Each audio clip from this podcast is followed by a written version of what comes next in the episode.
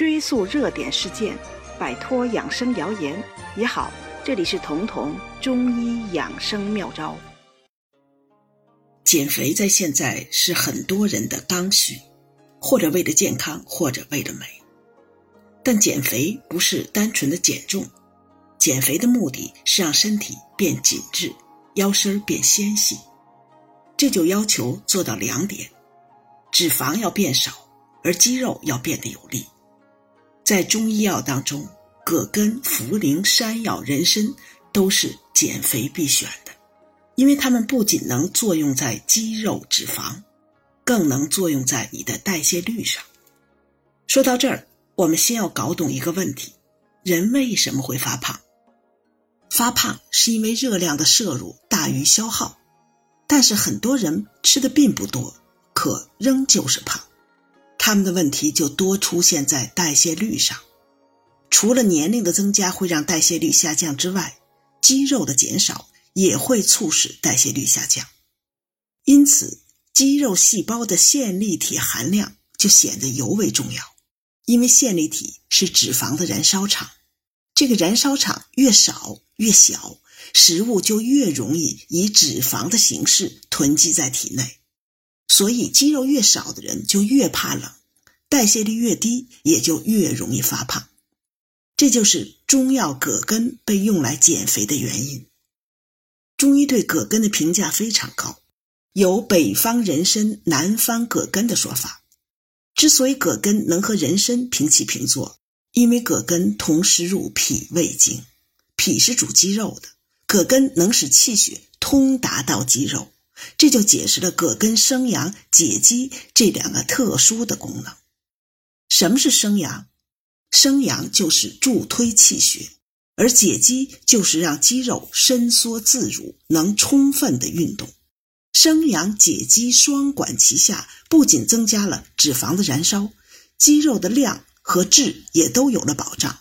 这样一来，人的精神状态和体态自然都变好了。于是也就有了人参补益产生的客观效果。这一点，日本人比我们更早就意识到了，所以《伤寒论》中的葛根汤一直在日本热销，而且是日本的非处方药。日本的年轻人考试前、加班后都会喝葛根汤，因为葛根的生阳解肌功效能帮他们很好的解乏。另一个减肥必须的就是茯苓。古往今来的中医古籍中，对茯苓都有一个共同的描述，那就是轻身。这首先来自于茯苓自身的健脾祛湿作用，通过促进水液的代谢，去掉湿胖人身上的注水肉，这样身体自然变轻了。其二，茯苓的百分之八十都是纤维素。而我们的肠道是没有消化纤维素的酶的。茯苓在完成了祛湿作用之后，那百分之八十的纤维素都会被悉数排出。这两方面的作用加在一起，就为茯苓赢得了轻身的美誉。因为茯苓的热量要远远低于减肥人依仗的麦片呀、全谷之类的食物，而人参之所以入选减肥之列。是因为它能很好的提高代谢率。著名的参苓白术丸被中医用来去掉水湿的减肥药，就是因为它其中含有了茯苓、人参这两味主药。而统计显示，现在韩国人的肥胖率已经低于日本了。除了韩餐本身缺油少盐，另一个关键点就是韩国人将人参作为生活的日常，少量多次。但持之以恒，这就有效的保证了他们的代谢率。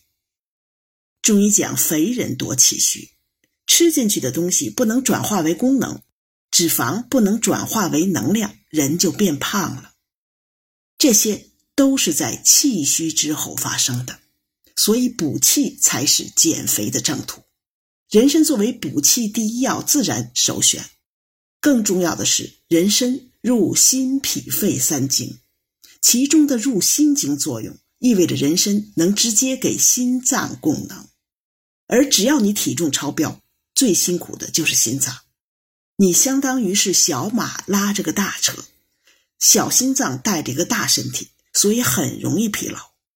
用茯苓和人参配合，前者轻身，后者补气，让你的车变小而马变大，行动和身形自然就敏捷轻盈了。就是因为这个原因，同道今年推出了葛根先生这个产品，以葛根、茯苓为主要，配合人参，同时还加了山药。因为山药不仅健脾补肾，而且热量远低于其他的果腹制品，在这个基础上又加上了富含纤维素的魔芋粉，以及毫无热量的赤藓糖醇，清甜之中能让你获得满满的饱腹感。但在这个饱腹感之中，真正能被身体吸收的热量又却很少。如果能用葛根先生这样一个低热量的药食同源之品，代替每天一两餐的主食，坚持两周，不仅纤体效果明显，你还会觉得体力也大增了。如果你觉得这期节目对你有所帮助，可以点击节目右下方的订阅按钮，这样就不会错过节目更新了。每周二、周四，我会在这里准时开讲。